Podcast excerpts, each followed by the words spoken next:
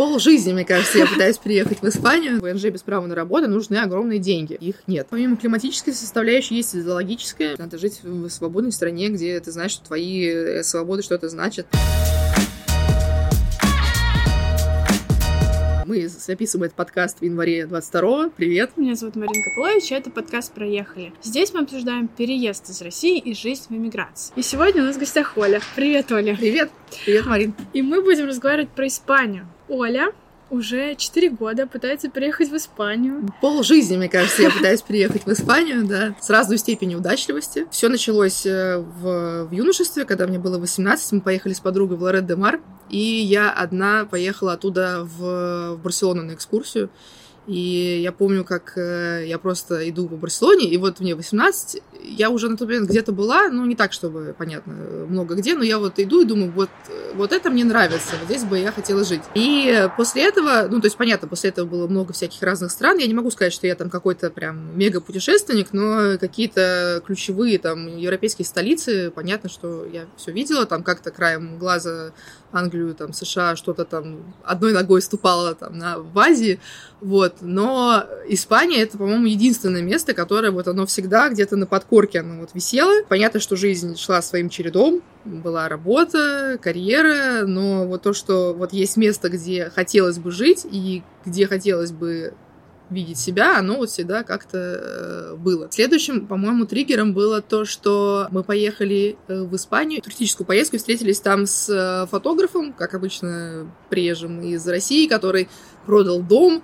в Владимирской области и э, все бросил, приехал в Барселону нелегально и вот э, рассказывал, как здорово все у него получилось. Помню, что тогда тоже вот я еще раз задумалась, что если просто чувак может все бросить и поехать и сделать карьеру просто водя экскурсии, фотографируя, то в принципе почему бы и тоже не попробовать. После этого у меня было два наезда в, в Испанию в качестве студента а, и сейчас была третья попытка, ну, она в процессе завершения, третья попытка, когда я подаюсь на ВНЖ без права на работу. Э, осенью 2021 года э, мы подали с семьей документы, и, э, к сожалению, пока мы получили отказ. Но мы не сдаемся и сейчас находимся в процессе апелляции. Ну, это как в суде, условно говоря. Пока не подана апелляция, нельзя сказать, что дело закрыто, потому что, ну, то есть это такой вот третья стадия. С сентября 2021 года мы платим за аренду квартиры в прекрасном городе Валенсия, потому что аренда жилья, это, естественно, является одним из необходимых пунктов для получения резиденции нужно показывать, что ты либо снимаешь э, жилье в аренду, либо у тебя есть собственное жилье. Вообще проблема Испании, она осложняется тем, что она очень неоднородная. То есть в Испании 17 автономных сообществ. Мало того, что у большинства из них вообще есть свой язык, но там еще есть э, ну, своя бюрократия, она специфическая. То есть принятие решения в итоге и э, то, как это все будет там в, в Каталонии, это не то, что принятие решения там в провинции Мурсия, например. Испания смотрит на то, какая плотность уже населения в этом автономном сообществе, принципе, нужно ли там, чтобы кто-то приехал. У всех какие-то свои э, нюансы с рынком недвижимости. Ну, то есть я тут не могу сказать прям точно, какие это различия. Но то, что они есть, и то, что когда ты подаешься, важно тоже, куда ты подаешься, в ну, какую... Ну, надо промониторить. В какое автономное сообщество ты подаешься, да, куда легче. То есть э, считается, что валентийское автономное сообщество, которое включает в себя э, провинции Валенсия, Аликанте и Кастион, оно, окей, смотрит на именно не свое жилье, а на аренду тоже. Но это нельзя сказать, что так на всю Испанию распространяется. Конечно, надо перед тем, как это вообще придумывать, э, посмотреть, подумать, куда ты едешь. Собственно, ну, необходимо, да, подтверждение, что тебе есть где жить. Второе — это подтверждение твоего, твоей финансовой состоятельности. Если на Кипре это подтверждение достаточно порядка 10 тысяч евро на основного человека, который подает заявку, и дальше там плюс 5 на каждого человека, то в Испании это от 25 тысяч евро на подающего и там 7-8 это минимум на еще дополнительного иждивенца. Вообще, это, по идее, должен быть счет открытый в испанском банке, который очень сложно открыть без резиденции, но резиденцию нельзя получить без испанского банка, то есть это вот такая вот штука. Но сейчас есть э, микроокно, потому что границы закрыты, и Испания принимает документы из российских банков, просто потому что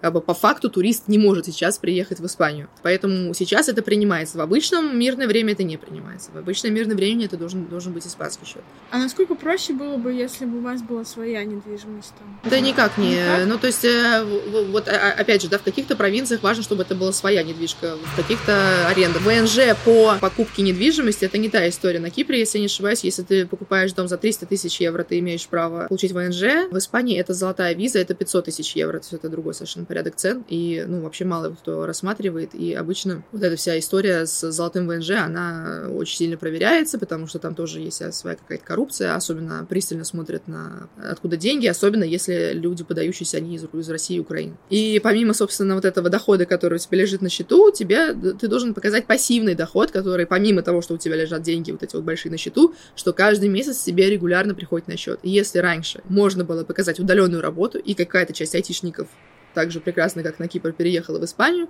то с, по-моему, 20 или 21 года вся эта лавочка прикрылась, и сейчас четко исполняется закон, Потому что в законе четко прописано, что это пассивный доход, это рантье. То есть это люди, у которых есть своя недвижимость, либо жилая, либо, там, я не знаю, коммерческая офисы, там все что угодно. Или которые происход... получают какие-то дивиденды, работают с акциями. Ну, то есть люди, чей доход не зависит от рабочей деятельности, потому что ну, любая рабочая деятельность может закончиться, и, соответственно, тогда ты встанешь на рынок э, труда в Испании, чего им абсолютно не хочется. Безработица в Испании сейчас э, порядка 14%. Это много, если сравнивать с Россией. Той же в России 6%, на Кипре 10, 9. Это в любом случае проблема для общества. Все живут с родителями гораздо дольше, и потому что нет работы, потому что родители зачастую, там это, не знаю, какие-нибудь у них, может быть, свое фермерское хозяйство, они обеспечены, а как бы ребенок 25-26 лет не имеет своего достатка. Я слышала, не могу сейчас сказать конкретно, можно э, погуглить. Какая-то есть э, даже программа для молодежи, которые закончили обучение и пошли работать, если им ниже, меньше 26 лет, их там как-то государство даже 250 евро, по-моему, платит, чтобы они съехали от родителей, чтобы снять вот эту вот историю с шеи семей, потому что это действительно проблема, когда молодежь старше там 20 лет не учится и не работает, а продолжает жить со своими родителями. Я даже видела сообщение в, в русскоязычных, правда, группах. Скажите, пожалуйста, что там за закон, в каком возрасте можно деточку, значит, выставить, э, потому что, ну, то есть там еще очень сильно охраняются все эти, естественно, права человека, есть они там, но как бы да, такая есть э, ситуация. Соответственно, мы показываем, что нам есть где жить, что у нас есть э, деньги, и дальше набор документов, он характерен для всех э, типов ВНЖ, страховка, испанская страховка, дорогая, действующая, классная, от 50 евро в месяц. Обязательно справка о несудимости, но это просто тот документ, который достаточно долго делается в России, да, да. поэтому это надо понимать, что ты заказываешь справку о несудимости, ждешь ее, апостелируешь, все переводишь, справку медицинскую о том, что ты не болеешь никакими э, заболеваниями и не занесешь инфекцию в Евросоюз. Список дальше небольшой, основная всегда проблема это как бы, Деньги. конечно, деньги, да. Если это аренда, это тоже на самом деле является проблемой, именно поэтому мы платим с сентября, потому что абы кто, естественно, человека, который находится в другой стране, который не является гражданином Евросоюза, никто ему не сделает просто так контракт, если он, например, не проплатил полгода или год вперед, а проплатить полгода и год вперед это как бы тоже является сложностью. Надо понимать, что этот вид на жительство, но лукративо он называется на испанском, без права на работу, это виза не для тех людей, которые как бы следят за своим бюджетом и как бы у них есть рамки. Это виза для богатых людей. Поэтому, видимо, у нас есть некоторые пока проблемы с ее получением. Не теряем надежды. Также ждем, возможно, изменений в законодательству, потому что есть, да, тенденция к тому, что многие страны сейчас предоставляют э, ВНЖ также digital nomads, цифровым кочевникам, людям, которые работают удаленно. И в Испании в июле 2021 года прошло первое чтение закона такого же, но поскольку это Испания, которая, как я уже буду много раз говорить, не сильно отличается от Кипра в плане сига-сига, э, то э, когда закон это будет принят, нет никакой малейшей информации, поэтому можно э, пока посидеть на острове и подождать, что же будет дальше. Фактически рабочую визу можно не рассматривать в Испании. То есть, естественно, это только приглашение на работу. Естественно, компания, которая приглашает сотрудника на работу, ей надо доказать своему государству, почему она приглашает иностранного сотрудника, и тем, тем более не гражданина Евросоюза. Это должна быть не абы какая-то компания, которая платит соцстраху, которой там все хорошо, и также, как на Кипре, в основном релацируют высококвалифицированный специалист, в основном это, естественно, IT-сектор. Испания не является IT-хабом, это можно увидеть очень легко, когда ты приезжаешь туда, когда ты там живешь, что ну, все очень плохо. вот, в плане ну, user-friendly каких-то сервисов и всего прочего, то есть э, это абсолютно не, не, не IT-Мекка, и IT-компании, которые действительно могут э, себе позволить пригласить, их не так много. Да, мы знаем про Glovo, но, опять же, непонятно, как Glovo дальше будет развиваться, потому что это не Яндекс, это Яндекс Еда только. Непонятно, кто еще там может вот так вот hire'ить. И надо понимать, что по какой-то причине приходится уйти с, уйти с работы, там, позиция сокращается, то рабочая виза заканчивается. Найдешь ли ты работу в Испании, опять же, учитывая уровень безработицы и всего прочего, прочего, это как бы вопрос. Дальше уже надо понимать, сможешь ли ты на накопление прожить в том регионе, который ты выбрал. Если мы перейдем к вопросу стоимости жизни в Испании, это тоже абсолютно неоднородный вопрос. Опять же, из-за вот этих автономных сообществ. Есть э, сайт Идеалиста, сайт по поиску аренды недвижимости. Если, например, туда вбить двухкомнатную квартиру в регионе Валенсия, в регионе э, Каталония в Барселоне или там, в центральном регионе в Мадриде, это будут совершенно разные цены. Есть, опять же, мы обратимся к Кипру, когда говорят, что есть там разные стоимости Лимассол, Ларнак и Пафос, но только в Испании это еще больше, потому что там не три города, как бы, а много. Если мы хотим конкретики, то в Валенсии, например, можно найти двушку, две спальни и один зал, то это может быть и 500, и 600 евро в месяц. В Барселоне, э, ну, это 800 плюс. Сколько нужно денег на месяц жизни? Если мы говорим конкретно семью нашу, да, из двух взрослых ребенка собаки, э, если мы говорим конкретно провинция Валенсия, то, в принципе, я думаю, что двух с половиной, трех тысяч будет достаточно нам. Тут еще надо понимать не только уровень жизни, сколько что стоит, а то, как ты можешь тратить эти деньги. Условно говоря, приезжай на Кипр, можно, конечно, попробовать пожить без машины, но кажется, что это ненужные э, страдания. Что это еще дороже. Да.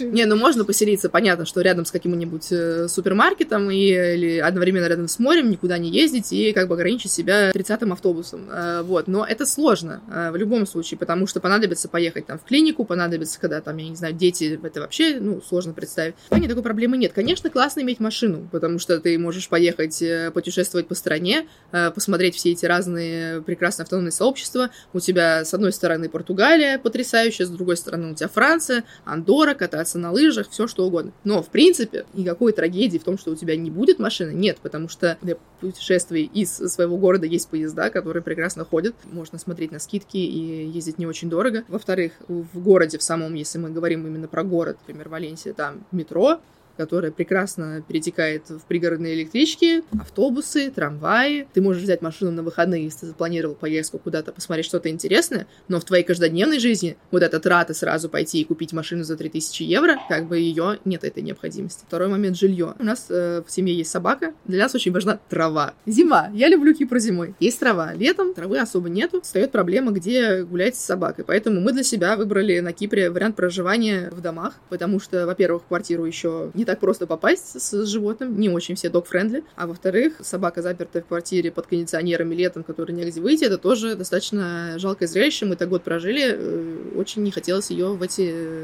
в эту ситуацию погружать еще раз. То есть, соответственно, тебе необходимо снимать дом, который, естественно, стоит дороже, чем квартира, это как бы один большой, э, большая трата. В Валенсии у меня не было абсолютно никакой необходимости. Это не стоит, этот вопрос остро, потому что есть парки, есть очень много мест, куда ты можешь просто дойти пешком и пойти погулять, поэтому ты совершенно спокойно можешь снимать квартиру там за 800-700 евро, и, соответственно, иметь меньшие косты по газу, по свету и по воде, они тоже большие, то есть, естественно, тоже это как не как Россия, и это ну, сопоставимо с Кипром, но все равно чуть-чуть поменьше, и тоже сильно зависит от э, района, где ты живешь. Поэтому я могу назвать в Испании очень разные цифры, потому что, например, если приезжает один человек, он может вообще снимать, то есть там распространено съем комнат. Ты можешь снимать комнату за 300 евро, есть, я не знаю, там за 500 в месяц, и как бы тебе вообще 800 хватит. Студенты на это, я думаю, вполне себе прекрасно могут пожить, потому что есть Блаблакар, опять же, тоже, если мы не говорим про поезда распространенные, все путешествуют, как-то шарят, у них еще очень принято у молодежи, что по очереди все компания э, идет, э, когда э, пить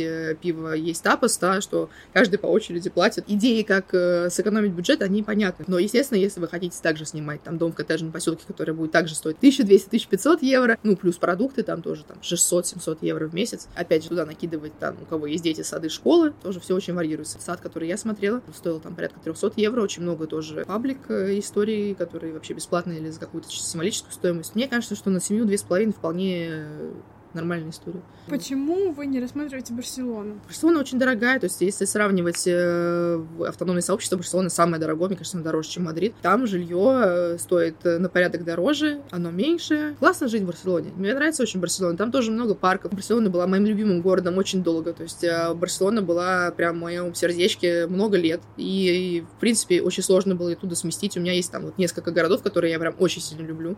Это там Барселона, Валенсия, Стамбул Очень я люблю Стамбул. Очень долго думала о том, что, может быть, Стамбул тоже рассмотреть как вариант. У меня есть там любимый район в азиатской стороне, где живет моя подруга, и где, на, на мой взгляд, очень вообще все похоже на Европу, но все-таки мусульманская страна тоже есть свои какие-то нюансы. Дороже жить, сильно больше плотность населения, сразу ты ощущаешь там пробки и вот это вот все. Кажется, что Барселона стала вот э, не резиновой, и, и кажется, что там все, все больше и больше народу. Все, ну, то есть, условно говоря, если бы я была без ребенка, переезжала бы одна или с молодым человеком, Наверное, скорее бы я рассмотрела Барселону. Естественно, там жизнь больше кипит, чем в Валенсии. В качестве более такой спокойной э, семейной жизни меня Валенсия больше чем устраивает, потому что она при этом остается городом, все-таки миллионником. Там также есть э, музеи, галереи, современное искусство, прекрасные граффити районы, за что я особенно вообще люблю город. И вообще Испания вся такая вот э, именно городская, вот э, граффити-культура, она очень вот на нее как-то напрыгнула. Даже не напрыгнула, она в ней выросла, потому что Испания, она вот такая вот, она сама по себе красочная очень. И это все очень выражается и в какой-то массовой культуре. Например, если ты ходишь по всяким блошиным рынкам или просто по DIY каким-то хендмейд историям, она очень все похожа на Дизгуаль. Вот, вот, вот эта лоскутность, это вот сочетание несочетаемого и яркие краски, это вот как раз Испания. Это все переходит на людей, ты едешь в метро, ты видишь вот этих вот разноцветных, очень разных людей, ты выходишь в город и видишь, э, что у тебя с одной стороны э, там классическая архитектура, а с другой стороны у тебя просто огромное граффити, мурал во всю стену, вот именно как арт. Часто художники даже в граффити используют какое-то сочетание классических каких-то мотивов с чем-то современным. Ну, естественно, кухня тоже, когда ты приходишь, не знаю, ешь паэлью, она само по себе блюдо, оно разноцветное, то есть там это сочетание там желтого риса, зеленых каких-то трав, красный там перец пробивается, красная сангрия у тебя рядом стоит, то есть оно все вот такое вот э, очень яркое. Да. Ну, это, конечно, не может не, не завораживать и не влюблять в себя. Ну, давай еще обсудим твой опыт переезда по студенческой визе. То есть есть же еще такой вариант. Да, студенческая виза это самый простой вариант, просто он особо ни к чему не ведет. Студенческая виза это, это не обязательно высшее образование, да, то есть это может быть и языковые курсы, только это языковые курсы, которые предполагают сильную загрузку. То есть это, если я не ошибаюсь, 20 часов в неделю минимум. То есть такие языковые курсы, в зависимости от провинции,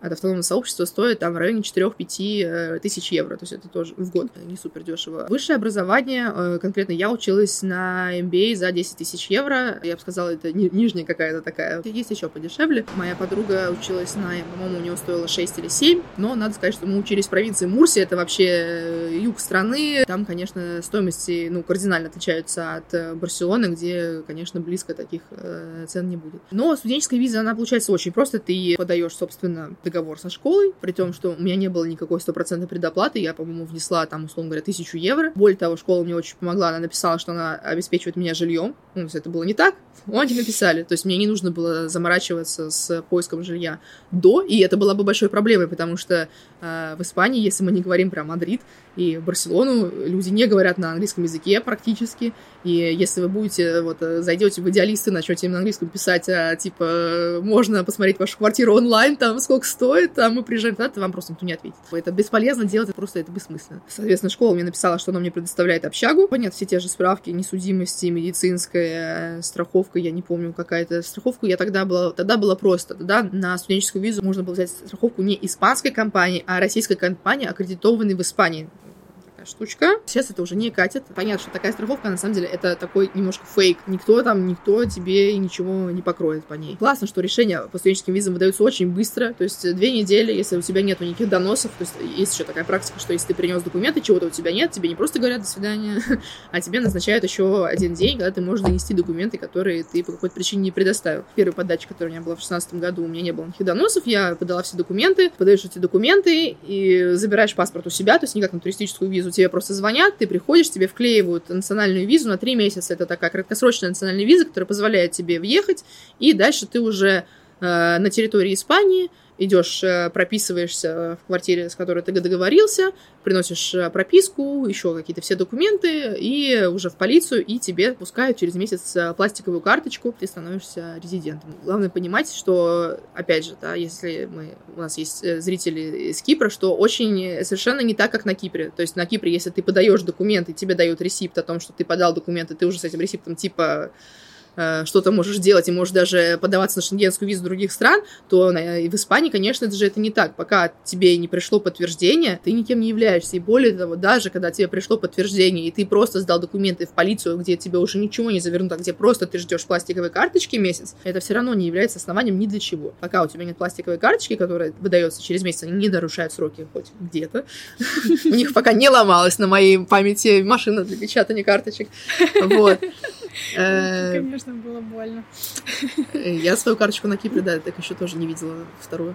Надо дождаться этой карточки. И интересный факт, э, что в 2018 году изменилось законодательство, и студенческую резиденцию, единственную резиденцию всех остальных, первый раз можно получить, не находясь на территории страны своего проживания. То есть вы можете приехать по туристической визе в Испанию, если вы можете приехать по туристической визе в Испанию, и э, там податься на э, студенческую резиденцию если вдруг по какой-то причине вы не захотели это делать э, в России. У меня просто была такая ситуация, мне в России один раз отказали в студенческой визе, и я все равно влетела, это было до ковидная эпоха, 19 год, 18 я влетела в страну, в Испанию, узнала, что как раз с 18 -го года э, поменялся этот закон, и все те же документы, с которыми я подавалась в Москве, я их э, подала непосредственно в Валенсии, и э, там получила свою заветную фаворабле, то есть подтверждено. Что происходит, когда у тебя заканчивается эта студенческая виза? Опять же, тоже зависит от провинции, надо смотреть, законодательство тоже меняется, они, по-моему, дают в районе полугода, чтобы найти работу. Но это все очень э, как бы условно. В законе прописано, что студенческая резиденция позволяет работать 4 часа в день. Но на практике это никак практически не исполняется, потому что ну, то есть это все равно большая проблема для работодателя оформлять какие-то документы на этого человека, брать этого студента.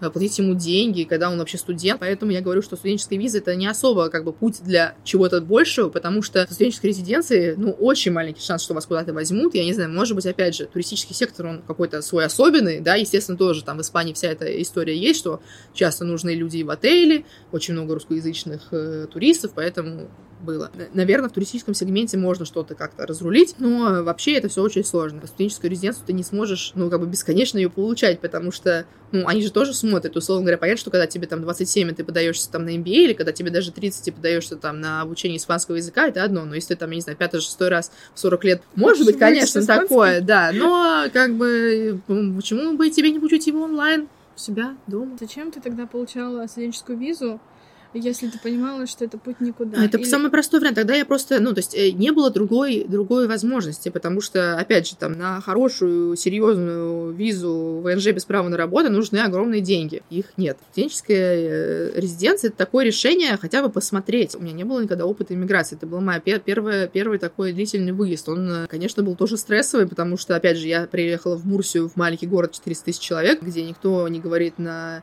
английском, где очень пожилое население, холодно, очень зимой. Это вот было мое первое столкновение с, э, вот, с такой зимой. Мурсия очень на юге, то есть она очень похожа тоже там вот э, на на кипрские зимы, при том, что летом это место называется Сковородка, потому что это город, он так вот окружен немножечко холмами, и там очень-очень жарко, и там очень-очень холодно зимой. Мы жили в квартире у пенсионеров, в которых не было не то, что кондиционера, там вообще ничего не было, то есть там были такие э, окна double gazed, нет, вот.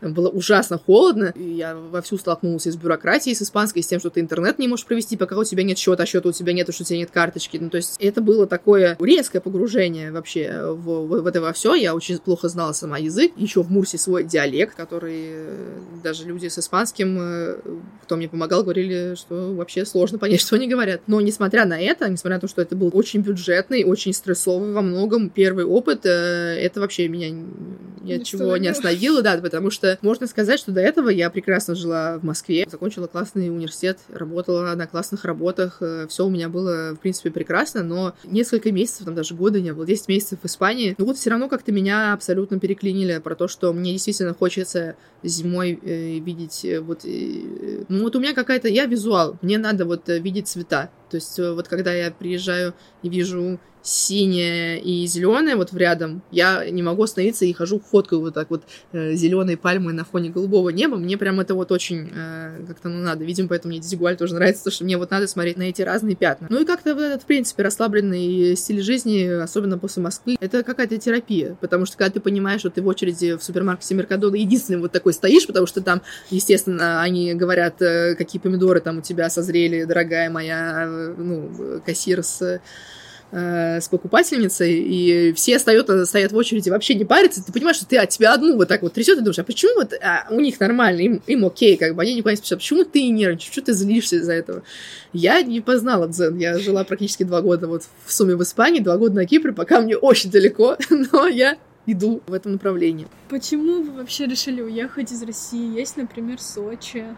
Там да, люблю Сочи, очень нравится хоста, зелено, красиво, но помимо климатической составляющей есть и зоологическая. Мне очень хочется самой жить, и чтобы мой ребенок жил э, в стране победившего феминизма. Часто говорят, что в Испании там очень какие-то женщины такие э, сильные, сильнее, чем мужчины. Этому есть историческая справка.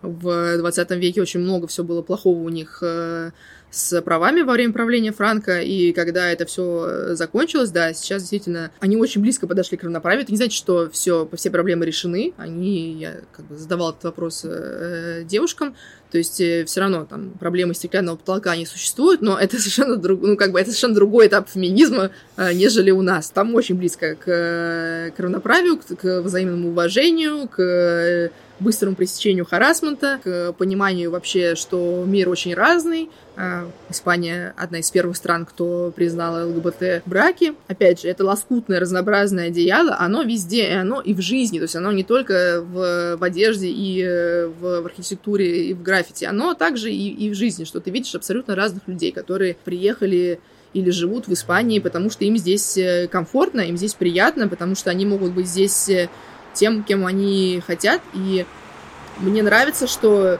дети растут там свободными, дети растут э, с пониманием, что ты можешь быть таким, каким ты хочешь быть, и э, тебя, тебе не будут ничего навязывать в зависимости от твоего цвета кожи, гендера или каких-то сексуальных предпочтений. И э, мне очень хочется, чтобы я была вот в этом, продолжала быть в этом э, пузыре этого разнообразия. Я не могу сказать, что в моей жизни в Москве было что-то не так как бы, надо тоже понимать, что в Москве я тоже жила в своем пузыре, со своим классным университетом, со своей классной работой, классными друзьями, но мне хочется, чтобы мой пузырь, он был такой пошире, поярче, и, в принципе, очень классно, когда ты живешь в мультинациональной среде, это тоже большой э, классный фактор. Когда я училась в 16 году, поехала на MBA в Испанию, я не могу сказать, что я там получила какое-то супер образование, как бы, скажем, будем честны, да, Испания это абсолютно не первые места в рейтинге по образованию, но вопрос э, того, что у меня была группа сплошь из иностранцев, из Европы, из Азии, из Штатов, и вот эта вот возможность э, узнать другого человека, мне кажется, все-таки больше таких возможностей в Европе. Я помню, как мне было интересно, что у нас был один одноклассник из Южной Кореи, и как он рассказал, что у них э, возраст считается, учитывая утробное состояние ребенка. Вот, то есть, что он, типа, там, на год старше получается своего возраста по паспорту. И, типа, это так интересно было. Ну и вообще, когда вот мы обсуждали, как у кого и это так все захватывающе, когда ты чувствуешь себя действительно не, не просто москвичкой, а ты чувствуешь себя просто вот э, частью. Мира. Да, частью этого большого мира, такого разного и такого интересного. Стоило ли вот это все мучение, условно, ты, получается, уже несколько лет то там, то сям, вот теперь на Кипре, твою какую-то стабильную, прекрасную жизнь в Москве, веселую, применяла вот на вот это все. Ты хочешь слез на подкасте? Да, ужасно. Можно драмы? А, ну, это все очень тяжело, да. Иммиграция это все очень тяжело, особенно иммиграция с ребенком это double trouble. Вот, э, конечно, я очень хочу стабильной жизни. Я мечтаю о том, что я прекращу арендовывать э, квартиры и дома. Каждый раз, я, когда я каждый раз прихожу в Икею в любом городе, куда мы приезжаем, чтобы обустроить Э, свое перманентное э, новое жилище, как я хочу. Я смотрю на кухню, начинаю плакать, потому что я хочу выбрать кухню здесь, в свой дом. Да. Хочу ли я поехать в Москву взять ипотеку? Нет.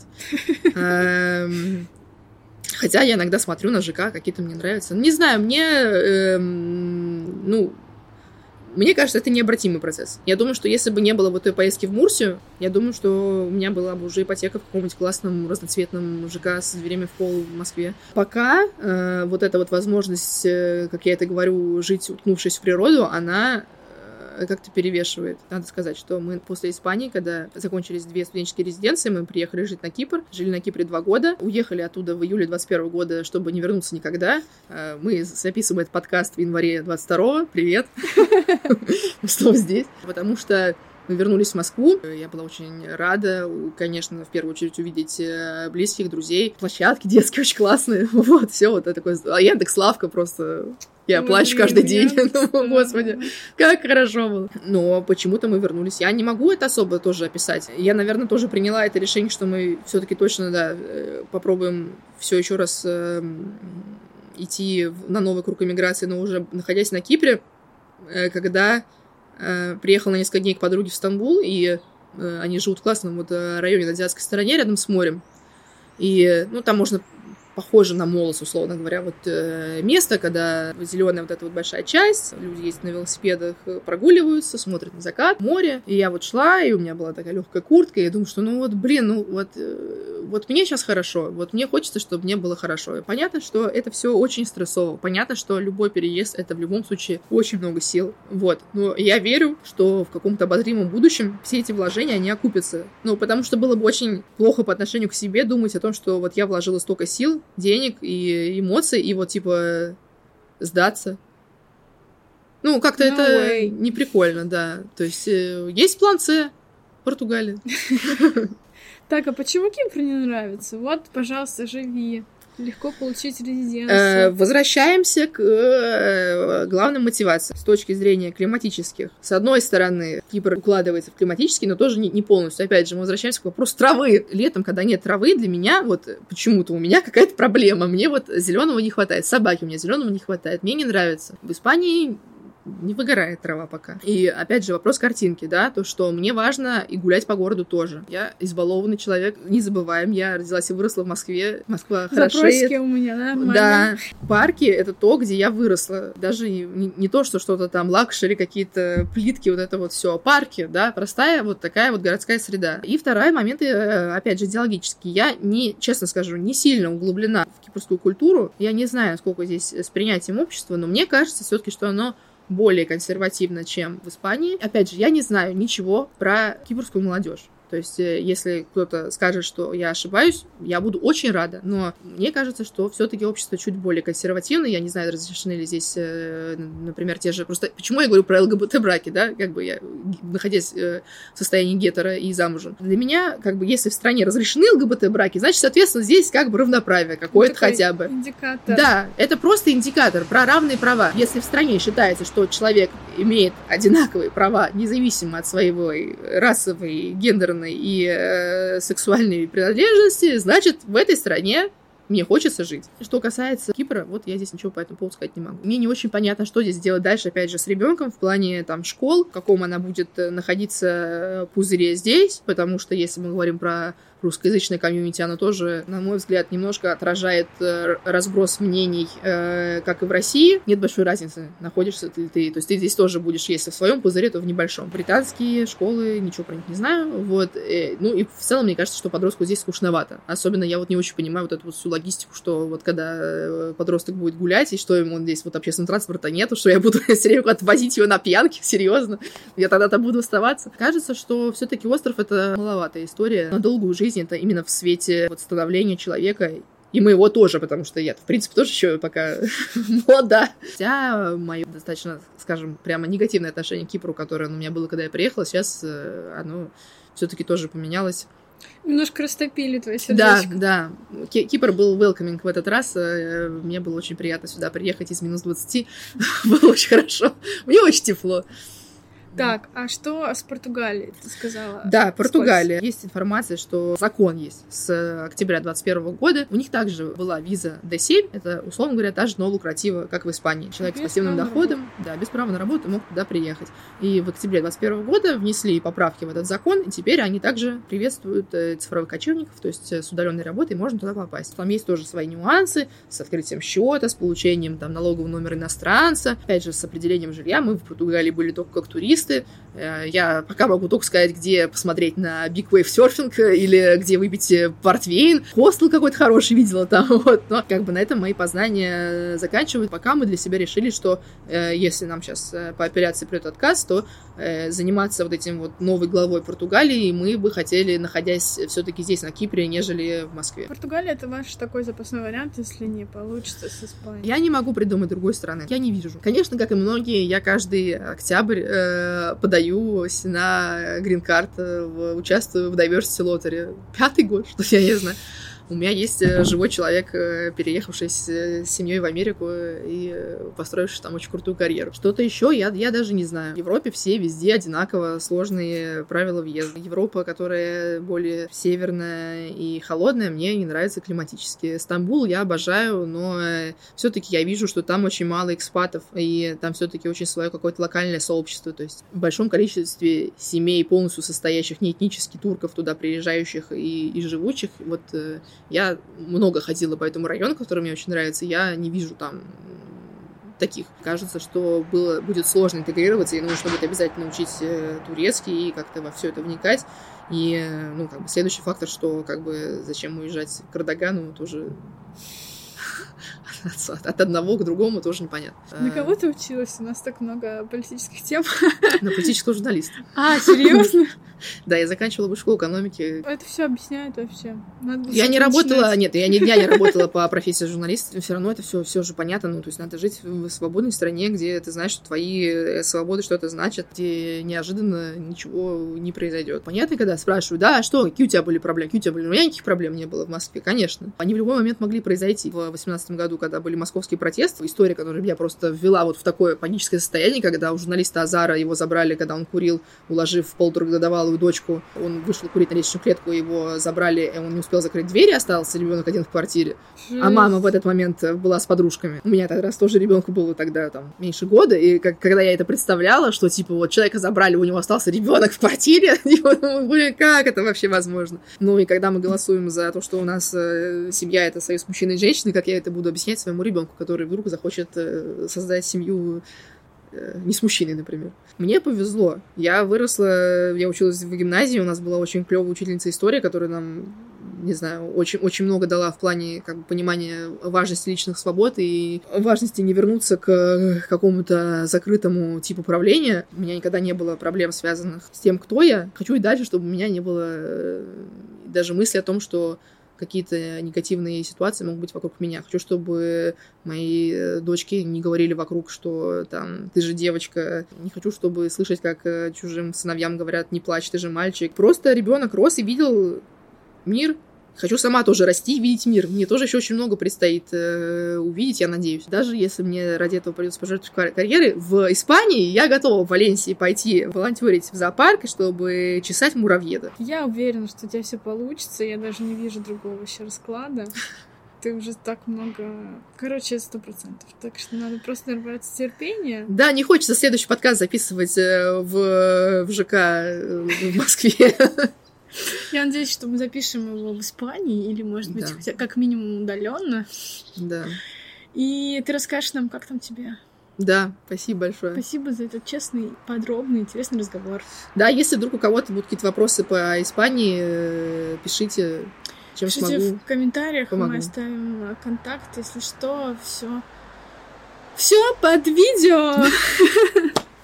Спасибо за просмотр. Еще раз вам напоминаю подписываться, ставить лайки, писать комментарии, поддерживать наш подкаст. Всем пока. Пока-пока.